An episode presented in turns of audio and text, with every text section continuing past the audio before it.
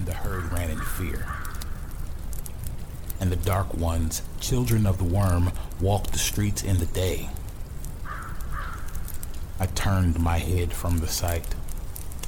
The phoenix told me, This is as it shall be, but not as it should. The phoenix left me then. Now I cannot dream. I can only remember the signs, each one in perfect detail. These are the last days. May Gaia have mercy on us. 25 Years of Vampire the Masquerade presents Werewolf the Apocalypse, a review podcast. Welcome to 25 Years of Vampire the Masquerade presents Werewolf the Apocalypse. And in this episode, we're going to be going over Rage Across Russia. And with me today, of course, as always, is uh, my handy dandy, always Randy, Nick. Nick, how we doing? Randy, sir. Uh, Randy's just the name. Oh, oh, okay. Sorry, I, I misunderstood that. uh, it has a double meaning. Depends on what you want to take from it. I was on a rhyme riff. Do you know how it goes? No, no. I think uh, I think it's good, and I think it works. Okay. Okay. Good. Good. uh, aside that, we're back from a decent break, man. Had a lot of fun with that. It's not the pod for it, but uh, let's get to this book. There's there's a lot in it. Rage Across Russia is, of course, the land of Baba Yaga. But before we get to her, let's talk about some Legends of the Garou. What do we got here, Nick? Uh, this is actually a pretty good story. Uh, it, it starts off with uh, the uh, the tale of Tsarevich Ivan and the and the Gray Wolf. Now I'm good. I'm guessing about Tsarevich, and based on the context, it, it sounds like these are these are princes or a title for prince. But there's a silver fang czar who has three children. None of them took the wolf, but they uh, you know they they were kinfolk regardless because of uh, because of loss of breeding. But uh, it gets to the point where he notices that some apples keep disappearing from his awesome garden. You know, and it's a it's a guy it's a Gaia garden, so good apples. Um, but he finds out that it's Firebird keeps sneaking in at night and taking all the apples. And uh, and he he says to his three kids, he says, "Hey, what I want you to do is I want you to go out there and uh, you know, like see Firebird taking these apples, and and when you do, just capture Firebird, right? Just and bring him in here. You know, like uh, I, I want it dealt with. I'm tired of my apples going missing. You know, so the two older siblings uh, uh, take their first turn. Um, they go and they sit down, they fall asleep.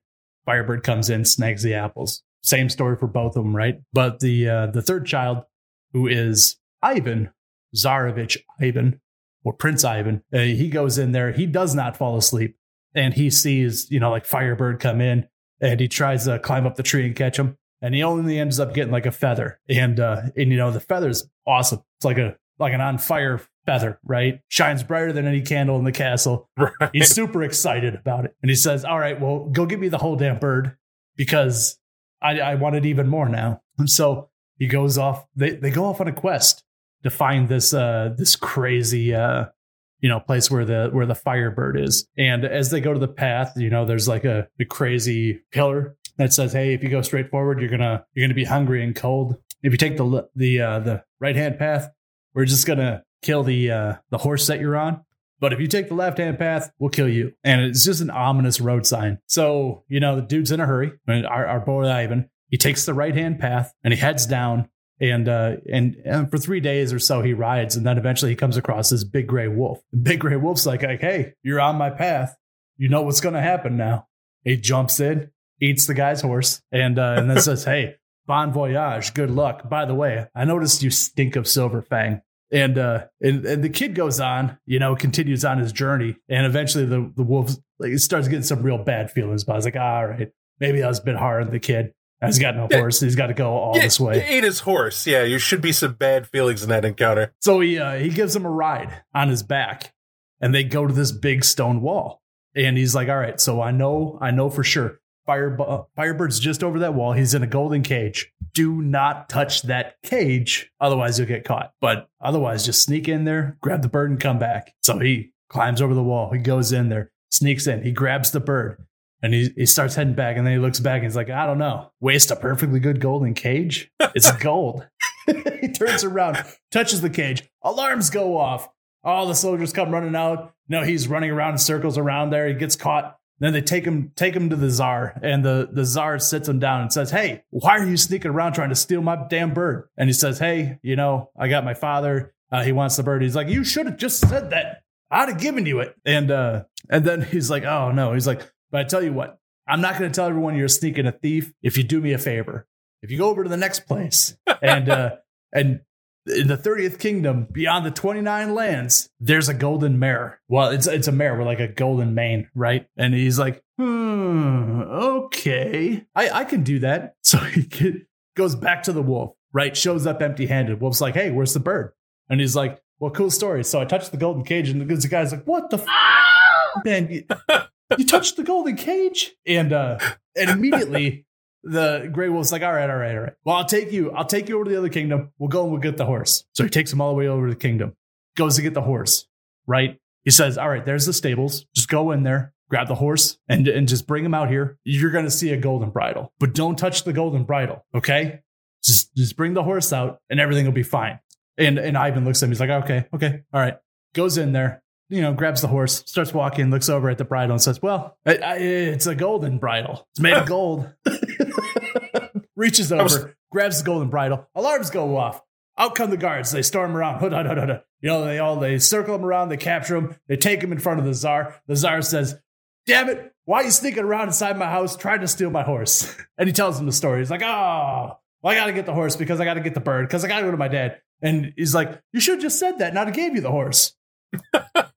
He's like, but now I got to tell everyone that you're a sneak. I tell you what, I won't tell everyone that you are a sneaky bastard if you go over to the next town, you know, in the thrice ninth land of the thrice tenth kingdom, and you find Elena the Fair, and you bring her to me. Stop me when this doesn't sound like every player group ever. It's awesome. Keep going. Uh, no, I love no, it. It's, it's a keen insight, sir. Keen insight.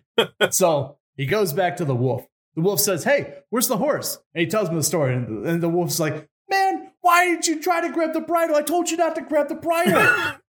and he's like, I know, I know, I know, I know. So I got to do this. I got to do that. I got to. And it's like, Oh, man. All right. Well, because you're a silver fang, we'll, we'll go. All right. Get it on my back. Takes him all the way to the, the thrice ninth land of the 10th kingdom, whatever it is. And he says, Okay, buddy, you wait right here. Right here. Right here. You sit under this tree. You don't move. I'll be right back. Goes over, jumps over the gate, starts sniffing around, finds lady, grabs her, jumps back over the gate, and he goes back to Ivan. And Ivan's like, "Awesome, you got her. Okay, we'll go." The two of them hop on the back of the wolf, start heading back to the uh, to the previous czar. Right.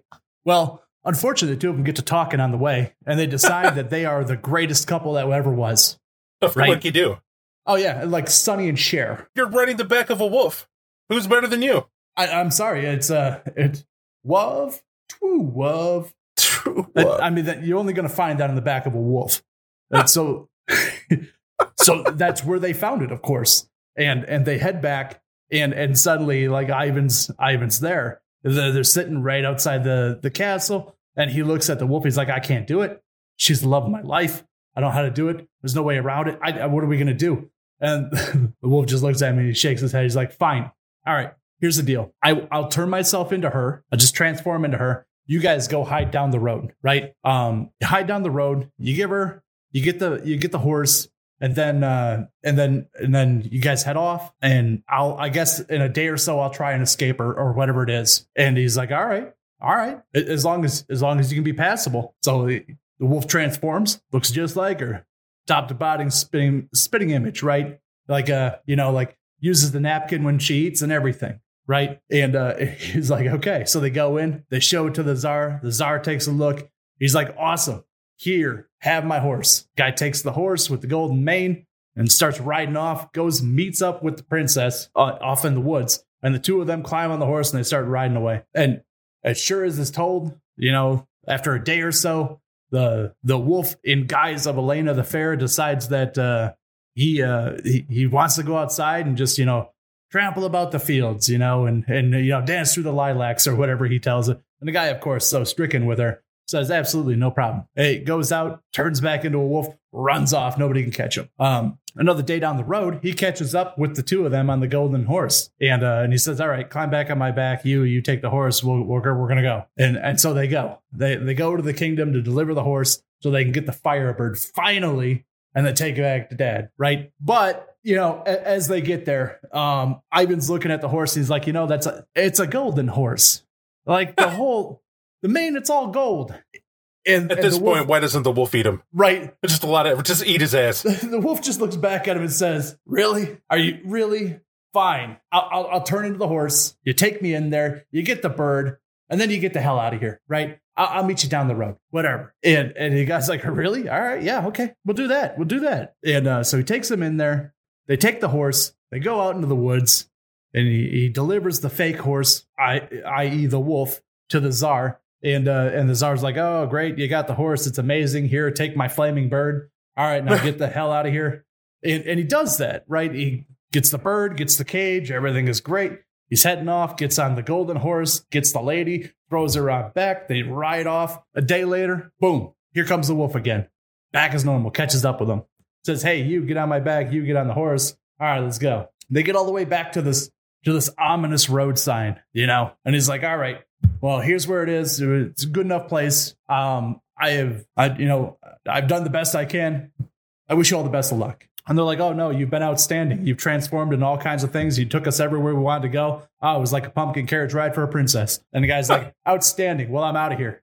And he goes. Well, the two of them, they decide they're super tired from their from their long journey. So they're just gonna of sit down course. here and, and and take a little nap. Take a little nap before they, you know, before the final leg of the journey and they make it they make it home. Right. But uh, but who happens to stumble upon them? Well, the two brothers who've been out hunting for all of these treasures the whole time and have had no luck. They go there, they see the little brother, they see the beautiful woman, they see the golden horse, and they see the damn firebird. And they're like, all right, that's enough of this. One of them just goes up, stabs him in the heart, stabs Ivan in the heart, kills him dead on the spot. Old lady wakes up, starts screaming. They put the knife to her throat, said, hey, you're going to tell everyone that we did all this. We're amazing. You're going to marry us. And she's like, uh, okay. and then and then they decide to head back on off to the castle. Laying there dead, our good old friend Ivan. But it just so happens that the wolf comes by and he sees dead Ivan. Dead Ivan been dead for a month. Just sitting there, dead Ivan. And he's like, okay, I I, I can see you've been dead for a month. but you know, it's uh you know, there's nothing I can do. I don't have any magic to revive you. By the way, your your retelling is way better than reading it. Just keep going. And Go uh, ahead. So he's like, I don't, I don't have any magic to to revive you. He's like, so I tell you what I'm gonna do. I know some shady ass birds, so I'm just gonna sit here. I'm gonna wait. The shady ass birds gonna come. They're gonna start plucking at you, and and and sure as shit, as, as he's waiting there, the birds come down. They start plucking at him, and he runs over and he snaps one of them in his jaws. And he says, "What are you doing in my land?" Who gave you the right to come in here sneaking around and doing all kinds of shady stuff? And they're like, whoa, whoa, whoa, wait a minute. He's like, I'm not giving you your bird friend back until you go fly all the way over to this weird ass place and you go to the well of life and death and you bring me uh, water from the, the well of life and water from the well of death. And it's like, all right, you got me. I'll be back. Three days later, Crow comes back with two vials of water, drops the two vials of water, once once for death, once for life. He uncorks the death one, pours it on our friend, and all of a sudden his guts start sucking back inside of him, and his body starts stitching back together. And he's like, all right, now for the one of life, pours that in him. Suddenly, old bright eyes Ivan wakes up, looks around, says, Hey, where's my girl? Where's my horse? Where's my fly bird? And the and the wolf says, Ha, got you again. What are you doing? He's like, Your brothers came by. They killed you. You got to go back to the castle. They're going to marry your lady. And he's like, How long have I been dead? He's like, Too long. You better run. Tell you what, get on my back. I'll take you. It's like a Warner's Brother cartoon. So he gets on his back, starts taking him. The guy heads off and gets back to the castle. It's the wedding ceremony. Oh, such divine providence, the timing of this. He gets in there, he walks into the feast hall. Old girl stands up, goes, Hallelujah! Throws her hands up, starts running to the gate. She's like, This is my man. He's the one who did all the awesome stuff. All the birds, all the horses, everything. He got it all. And suddenly the, the king's like, What are you talking about? She's like, Your stupid sons stabbed him in the in the woods and then made me marry them. And he uh, he burst into a fit of rage, goes into Crinos, rips them apart. And that's the end of our lovely story. By the way, that was the Russian retelling of Aladdin, right? The genie's just the wolf. I just want to point that out. That's uh, you know, shades of story and and you that's that's what I got from it. You know, good old Aesop's fables there. Um, I like that story a lot because it, uh, it it talks about well some of the themes here, right? They roll into the introduction of, of Mother Russia there, and uh, they talk about the folly of pride, uh, the fact that um, what we know of Russia here for the werewolf perspective is that they're basically a bunch of uh, we'll just call it a series of events where the werewolves tried their best, as always, to keep the worm from encroaching on this raw uh, land of nature of Gaia. And uh, they even say that even we we kept the mighty Baba Yaga in check in the end.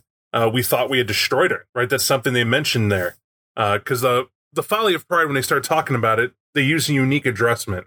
It's not like they say, "Hey, you who bought this book, this is the writers talking to you." They do it in character, and they kind of tell you a story of woes and a generalization of what goes on.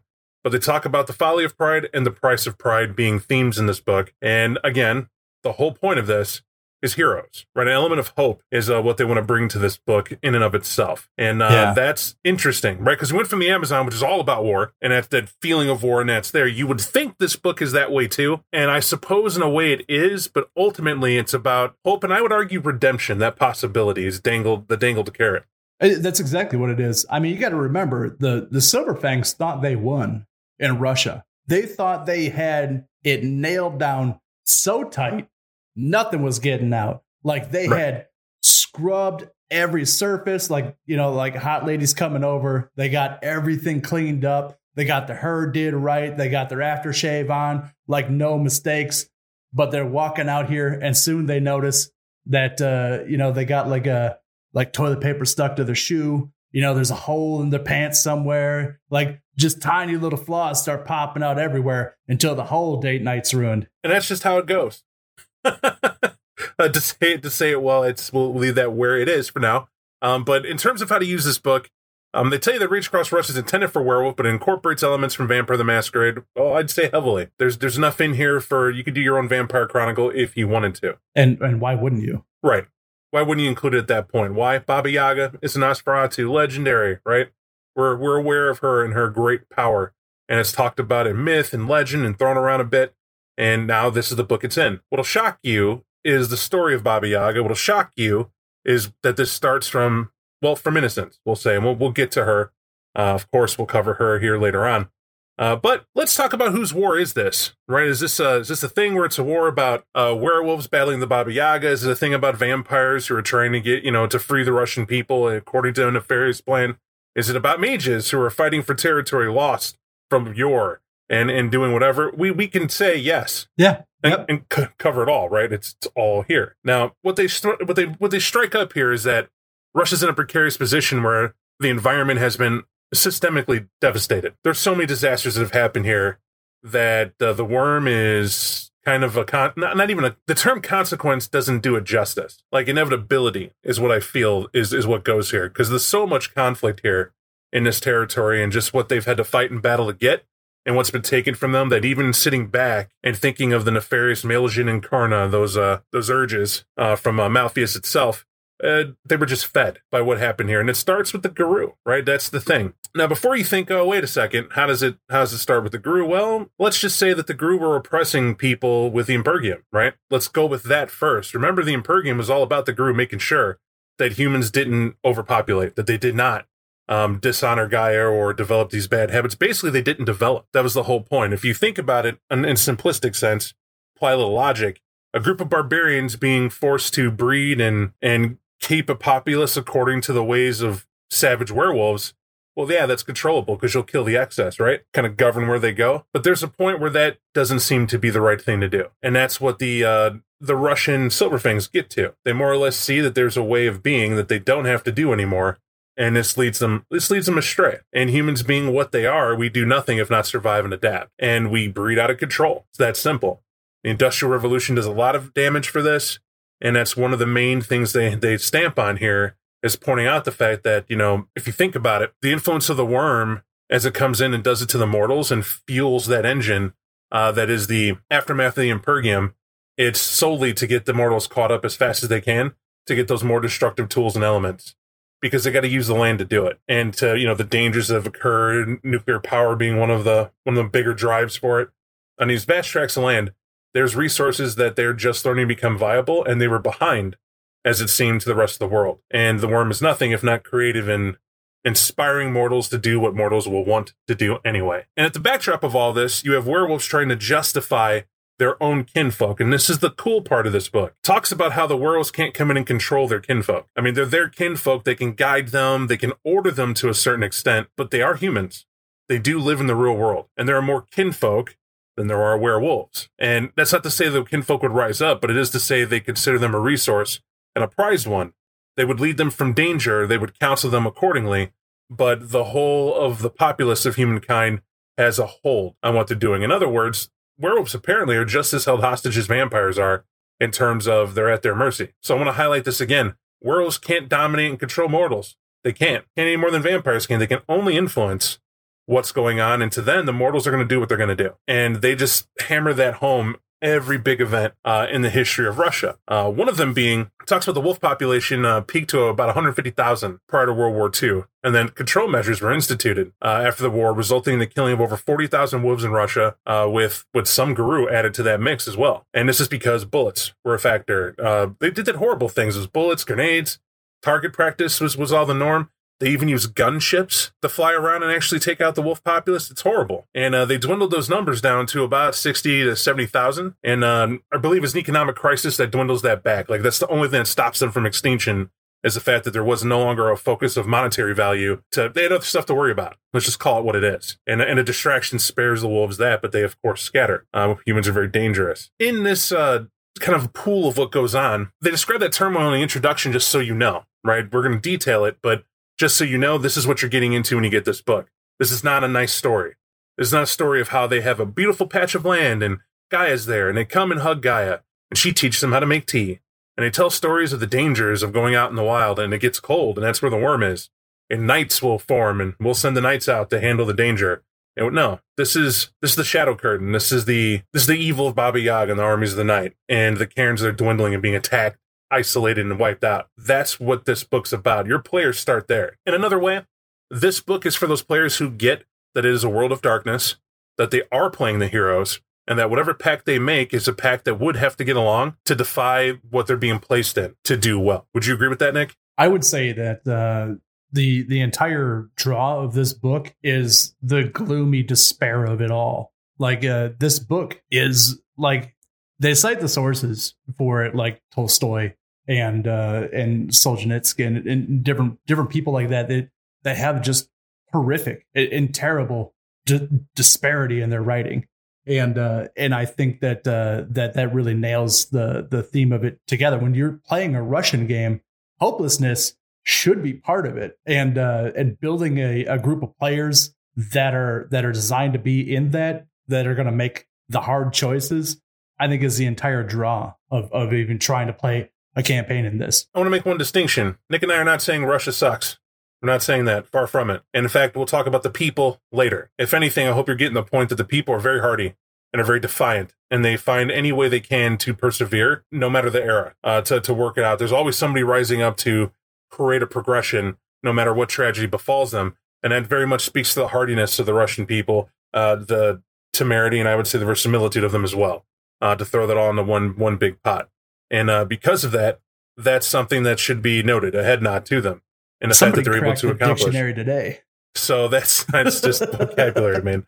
Um, but anyway, uh, that's the that's the appeal of the the Russian people. But they're looking from uh, when you're looking from the werewolf, mage, and vampire perspective, they got to focus on those.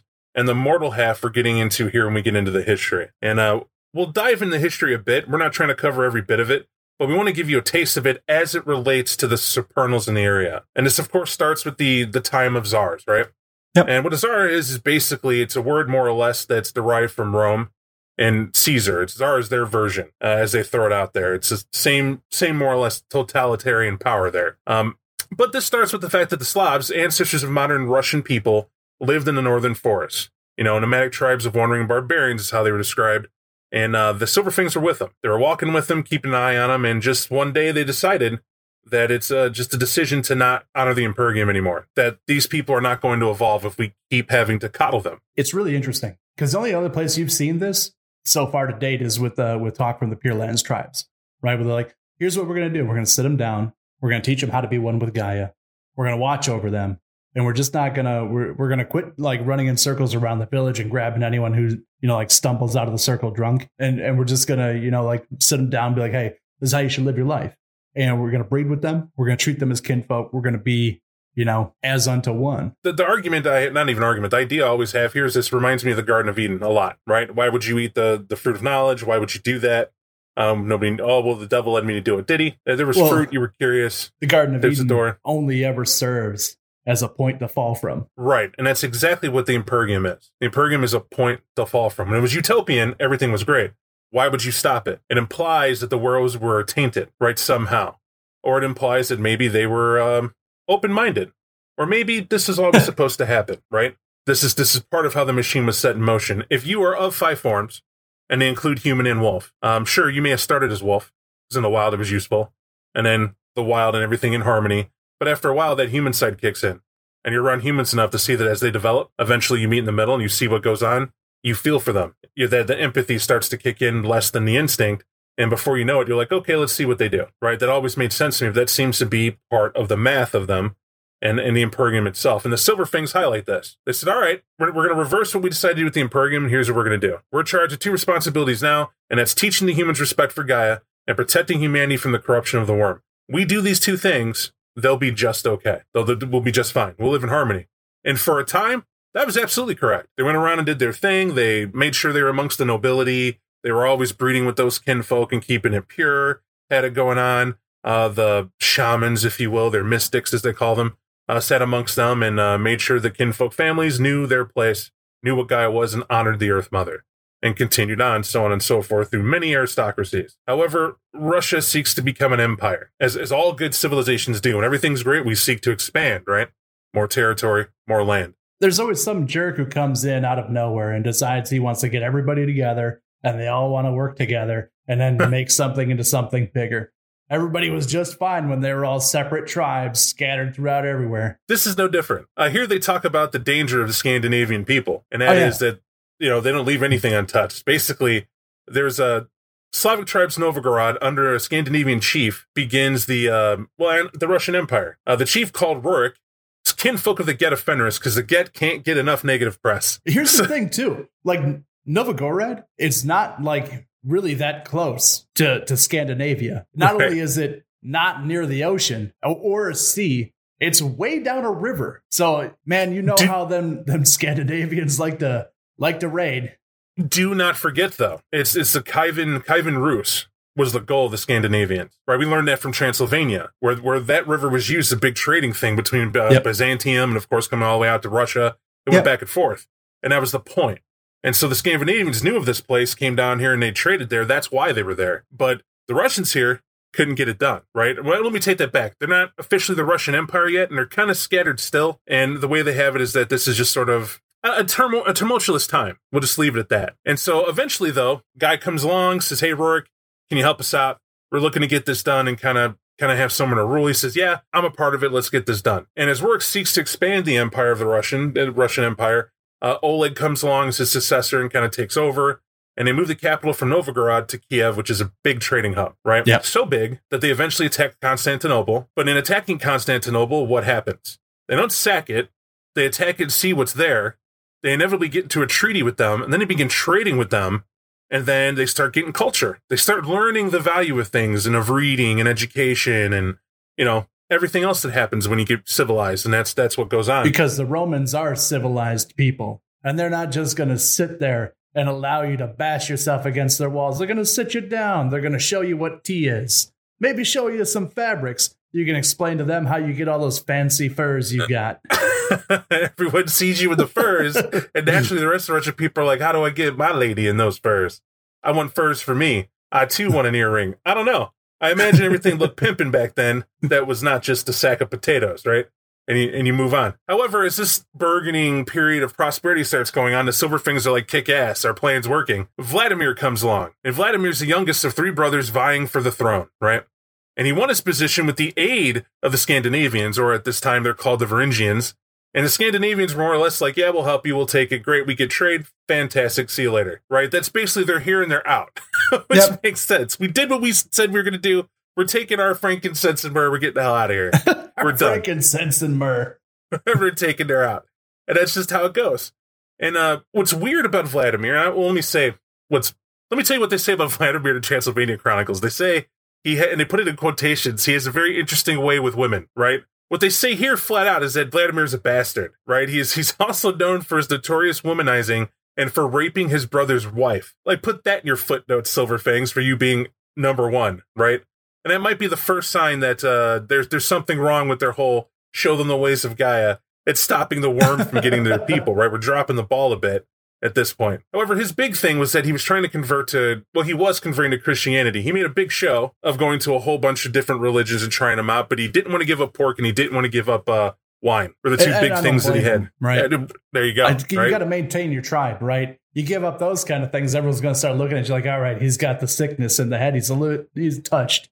We need to set him down over here. You know, give him the good rock. uh, but his conversion comes with a with a, a connection, right? He was only really doing it because the Byzantine emperor's uh, sister is Anna, right? If he could marry her, which is what he wanted, uh, that's that's that's golden, right? Apparently, she was a looker, caught his eye, what have you, or it could be the emperor's sister, right? So direct line, thumbs up, right? The emperor only permitted Vladimir converted, so Vladimir converted. Russia becomes part of Europe. However, this marriage was also an important political alliance, right? And because of it, Vladimir was declared a saint. So I'll leave that with you. That left a bitter taste in my mouth about Vladimir. Hey, Did all that. listen, It was a bit. he's a saint of free trade with Scandinavia.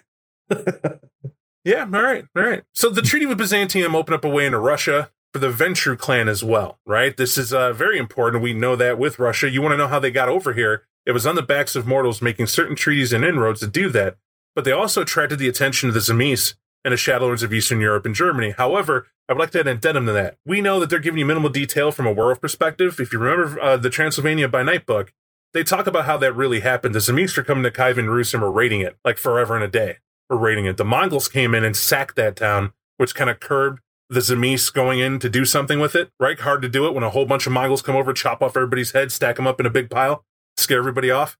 Yeah. Uh, the Shadowlords put an end to that and came down on top of the Tzimisce as well, and have been fighting the Tzimisce ever since. So both those groups, the Shadowlords and Tzimisce, calm down and start allowing their servants to come into Kievan Rus because everyone understood this is an important trade hub no matter what you do. Like you're in Mortals and Tzimisce, check it out. You're up in the mountains in Hickville, not paying attention to what's going on down here, but we just had we just had Scandinavians come down here, settle the whole region, brought prosperity. You don't go raid that because you'll bring so much danger on what we got going on. All right, no problem.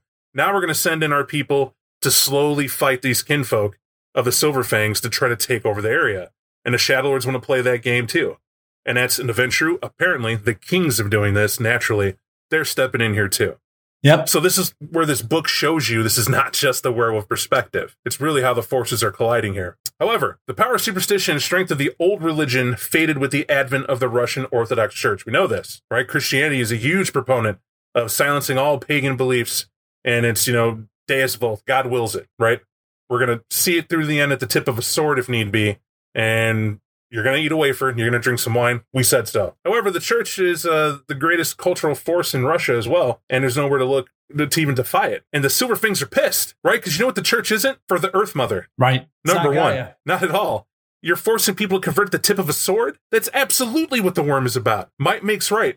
That's how is this not? Oh, this sucks.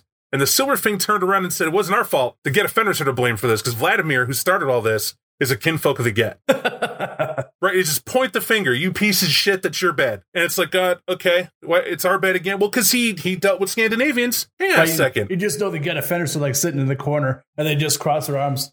It's not my fault. Your people are weak. Right, and people are weaker. They're trying to do the math. It's wait a second, wasn't it? Your you had a guy, you had a kinfolk who originally dealt with the Scandinavians. Said, "Hey, come help us out." They're like, "No, no, that was your kinfolk. That was your kinfolk who did that." Well, right, but we were cool. Okay, all right. I guess when you're right, you're right. We don't want to argue anymore. Just we'll, we'll let that be what it is. And so, regardless, the Kievan Rus becomes a focus, right? And um, in Kievan Rus, they int- introduce a form of rulership that's uh, as a three political tier, right? You have uh, a prince, you have the boyars who form an oligarchy, and then you have the veche, and uh, that's basically the town assembly. It's the people. Yeah. Why the veche are important is because they more or less this is how the glasswalkers make an inroad through using the veche and getting in good in uh, Kievan Rus. The people are the largest representative, right? There are estimates in the early 1100s that Kiev had 40 to 50,000 people in it, while Novgorod, which was the capital once upon a time, had only 10 to 15,000 at that time. Commerce was the reason for that. And because Yeah. of those numbers and that spike, you have way, the aristocracy has always been the smallest percentage of populace that had the greatest of wealth and power. And it's on the backs of, well, the, the Veche. Is It's that simple. And the Glasswalkers knew it. So did the Bone Gnawers as they start working in tandem here. But it's the Glasswalkers who are the most importance because here's where trade came from. Here's where, uh, excuse me, uh, guild work came from. Uh, things of that nature as we're starting to spring up and catch with everybody else. And those important distinctions start happening. Then we're going to skip some here because I want to make this an entire historical rendition, but I want to point out a couple things. One, you have the Silverfangs so invested in this area that anything that happens that is good, Silverfangs take credit for. Anything that bad that happens is the Shadow Lord's fault, right? It's the Shadow Lords or it's the Get. Yep. That's that's the two tribes that, are, that basically get blamed for everything. Strangely, the Get kind of nod their head. I'll tell you why the Get nod their head. I feel it's a very this is Bob's uh, prejudice here in this regard. I feel it's a very Scandinavian, uh, Germanic thing to do. To say you say it's our fault. Okay, the first guy was our kin. He did use the Scandinavians. We did come in and start this off. All right, it is. Right, no matter what, they did that first thing, no problem. And so they decide to help the Silver Silverfangs. But the Silver Silverfangs is that maddened king who will never understand that you keep beating your most loyal dog Yeah. right? That's that did why are you doing that? And it just looks to be insane to everybody that they keep freaking doing it. And they give no they give no credit why. And that dog stays loyal. Why? And there's there's no way to note that except when you think of the stoicism, the sense of honor, and sort of a traditional overhaul. I mean, it's not like they're powerless, right? We know the get love conflict. They love proving themselves. They love proving they're the strongest. And this too seems to be a test of will more than is of strength, right? Like they will persevere despite what you say. We will help the silver Silverfangs and you will succeed because we back you. Is the feeling I get the way this is written. Problem is the silver Silverfangs are insane. I mean, we'll get we'll get more in on it later, but there's uh there's signs of things coming down the pipe. So basically, launching this forward, Kievan Rus gets it, starts being pulled apart, right? They're trading partners, the Greeks, the Germans, and Persians. Bad stuff happens. You can read about it. It's not like it's the, the end all be all, but we got more book to get to. Yep. And it sort of tells you sunrise, sunset of how these stories go. That very much follows it. What we won't skip over is the Hanseatic League, just to mention it. Do pay attention to this merchant uh, conglomerate that dominates for three centuries. Very important in this area. Does quite a bit. And uh, they uh, they mention it here because it does honor to what happened.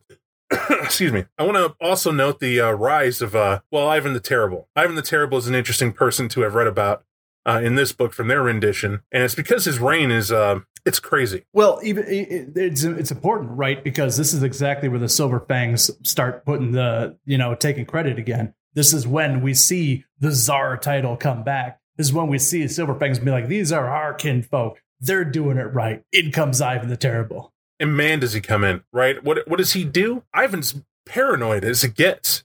He can't trust anybody with the way it's working out.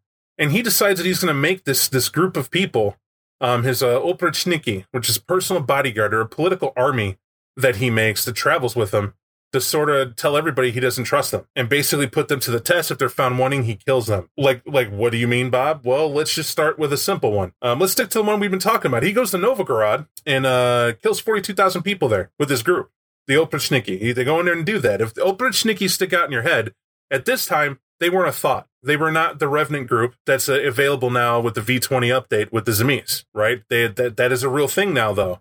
And I wondered why that stuck out in my head and where it came from. And on a whim, as we're researching it, boom, we see it. And it's just showing how they do connect the dots and they do honor the material that came before. And that's that's a historical reference, by the way, where the Oprichniki come from. It's clearly their inspiration. And I do feel they fit strongly in there that the Zemis would preserve some of them based off what this crazy guy did, Ivan. And uh, that's that's that. That's the that's the mention here. Um, he also does something I think is is unforgivable. In the 1580s, he decides to send uh, an entire family out to to get uh, 800 or sends 800 people out to the Siberian uh, landscape to search for fur, right? Just to kill and bring fur back, which angers the resident Red Talons, right? Wait, what? It really- How? How? Just did it. He told the boss, said, "Hey, go out there and get fur and come back." Well, if it's 800 people out there searching for fur, they're killing wolves, they're killing bunnies, they're killing anything, mountain goats, They- They'll shoot the could- trees. Right. Anything that has furs. They were sent out there to get, and Ivan sent them. Guess what they're doing? They're bringing back some fur. And uh, the Red Talons were like, no, you can't do that. Yeah? Well, you- they did, and you did nothing with it. Right? There's nothing you could have done to stop it at that point, but try to preserve the kinfolk you could and kind of get out of town. Now, there's other maddening things that happen Um, a guy named Dimitri. Eh, we will get to that later too. Uh, but or we'll leave that for you. Really, that's more. Oh, what other things could possibly go on? The next big jump in a thing that is marked as the period of weakness is they talk about the Ventrue placed Catherine II, known as Catherine the Great, on the throne of Russia. This shakes the foundations of power for the Silver Fangs 100. percent Yep. for what they have going on, they they they slept in the Ventrue. They forgot all about it. And Catherine the Great, well, she's the great for a reason. And as she's up there, they they have no end of problems of how to stop it. There's But just she, she nothing. invites in, you know, industry, right? It's like, hey, bring it on. We're going to have factories coming in and, and different things. Have you heard about these steam engines? and we're talking to Ventrue dealing with Garou, and they're talking to Glasswalkers, and they're like, "Hey, steam engines are good. You like guns? Uh, you like running water? How's heat that you don't necessarily have to get from just this source or that source? Or how about light? Have you thought about that much?" And as they start talking to them, and people are nodding their head that these are good things, they start making concessions with, well, the Ventrue, and anyone who's anyone knows, the Ventrue always makes strong deals. It benefits their partners, but it always benefits them more. That's sort of the sweet deal of the Ventrue. And uh, this is this proves to be a strength that Catherine has that uh, they they can't contend with. Um, they also learned there are all sorts of uh, well, let's just say people they didn't contend with to be there. First off, being the fact that you had the Bone Gnawers and and the Brujah lead a revolt using the Bolsheviks to come in and storm everything Yeah. right? To try to try to kill the aristocracy, wipe it out, get rid of it. You know, do everything they can to make that happen. And we're nearly 100% successful. And uh, it gets stopped as all things do. The revolution calms down a bit, but it's because the Brujah turn against themselves, right? As all things go. If I start a revolution with Nick and we're both the leaders of it, eventually um, the theory is is that power will go to our heads. We will both disagree and split the revolt. And now we're two armies facing each other to have the cream rise to the top. That's typically how those things go, and that's that's what they're looking for.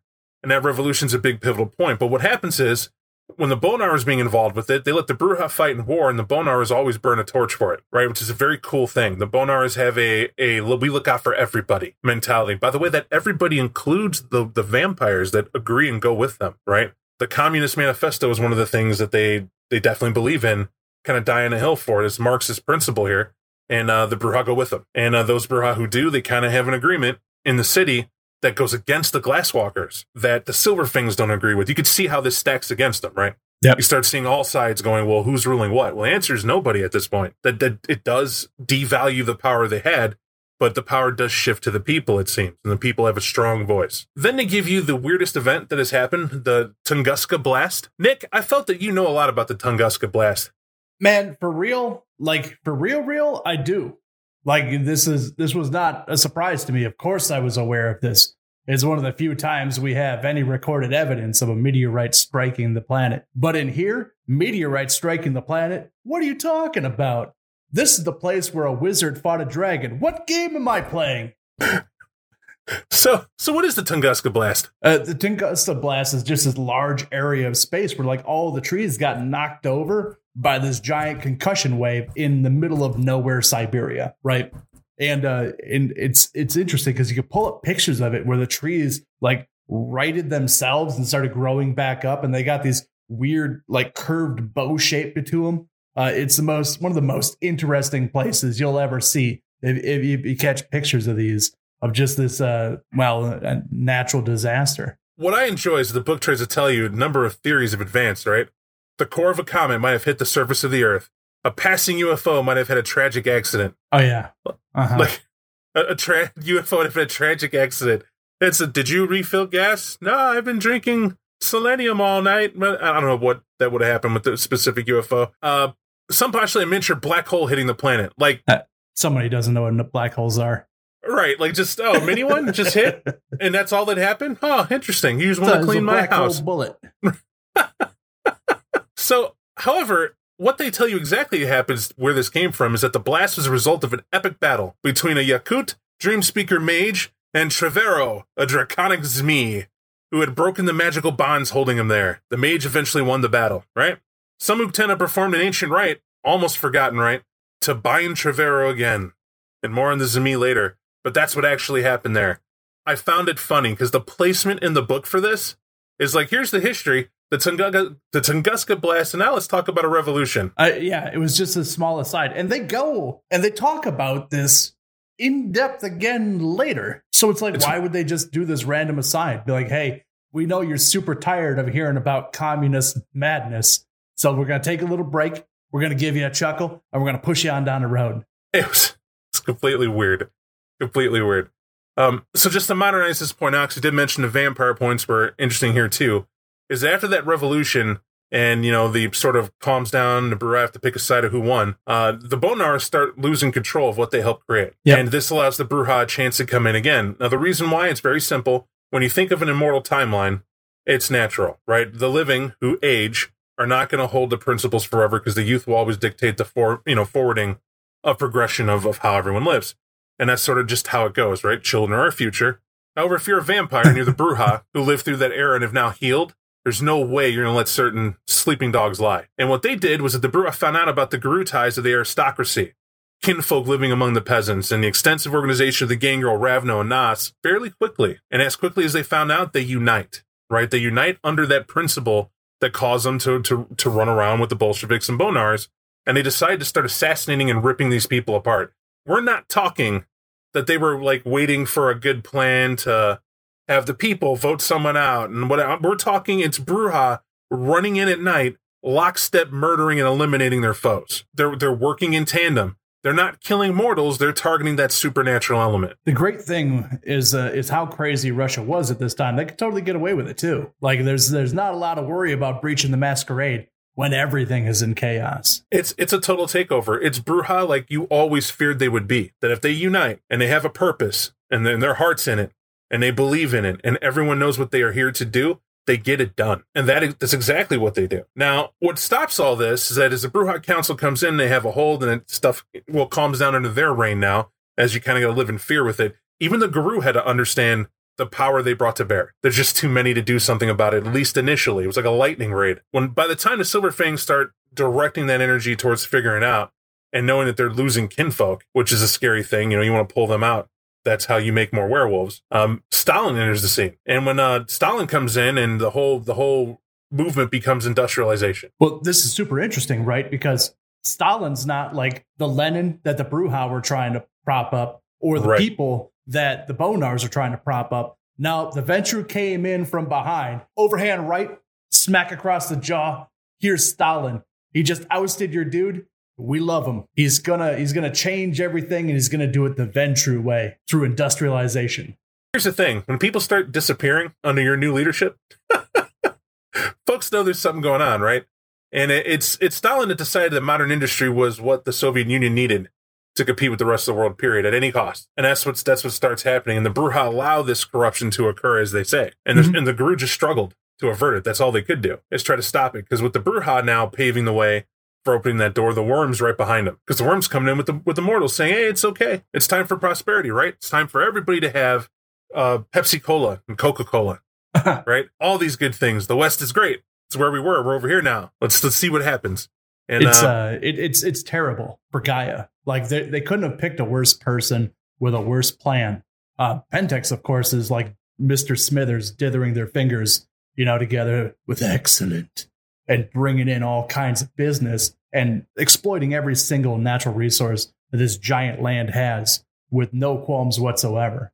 And now, with that being said, uh, we promised you an even bigger jump, and we're going to do that because I'm going to tell you, they make this all make sense to bullet points. It was smart of them to do this. They put a timeline of Russia in here since the beginning of communism. This is where it gets the most exciting anyway. This is where a lot of things start happening and fluctuating almost uh, every five years or so. Uh, most times less than that, actually. And uh, in this course of ping pong, you start seeing what happens to even the rise of Baba Yaga coming back. And uh, great events on here. And that timeline's badass because if you're trying to run a chronicle out of here, you want to know what's going on. Um, in addition to that, you get the World War II down to a timeline uh, that's in here as well, and that helps a lot. In fact, I would argue that if you're going to run a chronicle and you want to do it something on World War II and have something in there, which is uh, is a fun thing to do, I think, um, especially if you like uh, Wolfenstein or games like that. It's always I'm a fan of that series. Um, this is the way to do it. You can see what goes on with the internet now. You can look up these wars. Makes it incredibly easy for any storyteller or player to research a war and understand what happened in it do due diligence, write a little smart story, couple game sessions, have a blast with it, and uh, that's a it's a good thing. It's good to be the heroes. Hopefully, right some wrongs in your life, at least in game. Um, now, with all that being said, I want to look at something that you're gonna have to get you're gonna have to get used to this aspect. space is not escapable in this book, right? I'm gonna give a head nod to it real quick. They talk about wolves and cosmonauts and the first people to be on Earth and actually go out there. Talk This is about my the wolves favorite found- entry of all time in any book. Oh no, you're golden. I will not steal your thunder. And so what happens is uh the the Russians, as we all know in in, in history, they send the uh, the cosmonauts up into space, and then uh, and then the cosmonauts at some point can't just stay in space, right? They got to come back down. They come back down, but their capsule happens to land in Siberia. So it comes flying out of the sky, giant parachute, and they hit the ground, only to be discovered by a pack of red talons. And the red talons circling this this capsule and see what's happening, right? This massive corrupt uh Weaver tech coming out of here and these these humans pouring out of it in, in a place where they absolutely don't belong. And they get into a heated discussion about what they should do with these people. Um, half of them say, kill them. The other half say, nah, they're not doing anything, just leave them alone. And eventually it all comes down to a single point. And that was uh, the Red Talons thought it was a poor idea to attack humans trying to leave the planet. I, we gonna kill them? Well, they're leaving. We don't have to kill them. Well, what if, what if we kill it? Who are we gonna kill then? But we don't. But you can chase the parked car. No right. But we should kill them. No, well, what if they tell the others to leave with them? Oh, it is it is it is great um in this book at this point you're also going to read something that i'm it's probably best saved for a later explanation uh but i want to put this in your head now so it's not such of a punch to the face in a modern Baba Yaga does wake up she does bring up the magical curtain that stops everyone leaving harder to sidestep all that we'll, we'll touch on Yep. Uh, but the most important thing is that everybody thinks Baba Yaga is this gigantic evil entity, right? That she's the source of evil, that she's the reason all bad things happen in Russia, to be feared, and everything else. the a boogeyman, the John I- Wick. I would counter in a strong argument. Her motivations are not that. Now, it is true she wants to rule everything. That much I'll give it, which hard for a Methuselah not to, right? That's sort of what comes with being a Methuselah. You're that powerful. You s- just just look at the Lasombra Methuselah who sits in uh, what is it, DC, right? He's from Rome, saw there's a way to be, and he was going to do whatever he could to see the world that way. And um, forget his name though, but Patel? we'll leave that.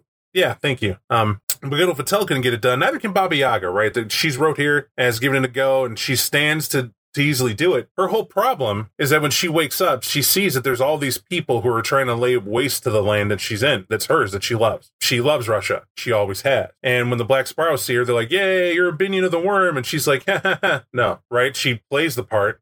But it's only to use them. They're literally shock troops. Some she doesn't like them at all, and like in the end, she's going to kill them, and that's the goal. Um, she wants the her people to be prepared for the ultimate goal. It's to decontaminate, cleanse, and make this land once again the beauty she once knew it to be. Because then that's worth ruling, right? Get how that works, and that's what they that's what she wants to do.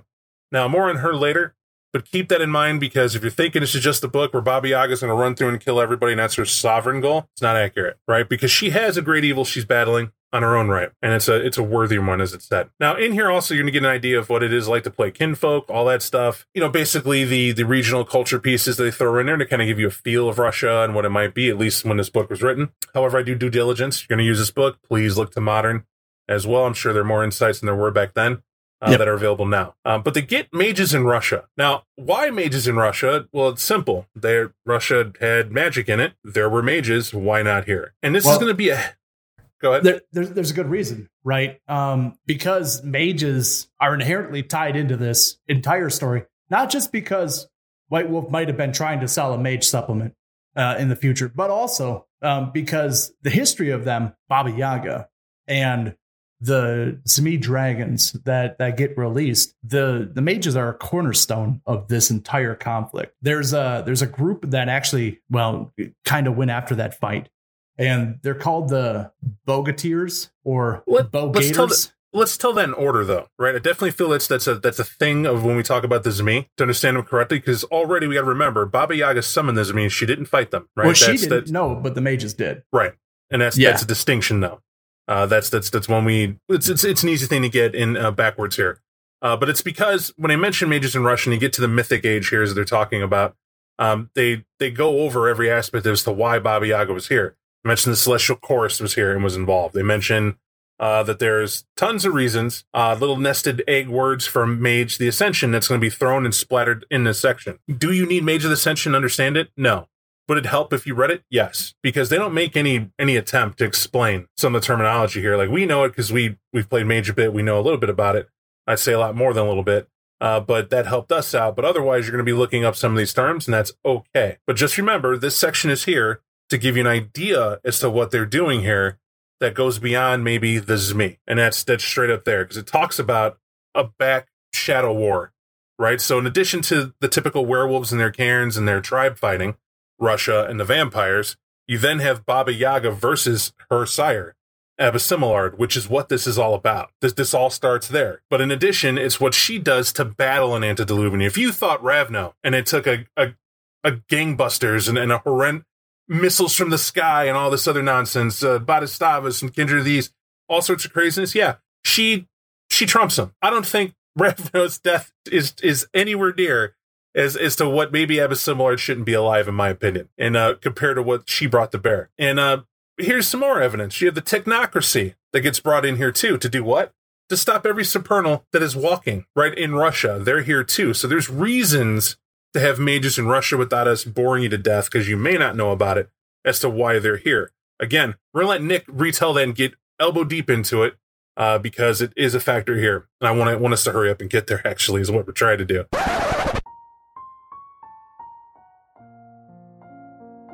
All right, folks, this is where we have to put an end to part one. Join us again next week where we conclude with part two of Rage Across Russia. Thank you for listening to our 25 years of Vampire the Masquerade podcast. If you liked what you heard, please reach out and let us know on Twitter at 25 years of VTM, at our email info at 25yearsvtm.com, on Facebook at www.facebook.com slash 25yearsvtm, or on our website www.25yearsvtm.com. If you would like to support us, we can be found at patreon.com slash 25 years of vampire the masquerade.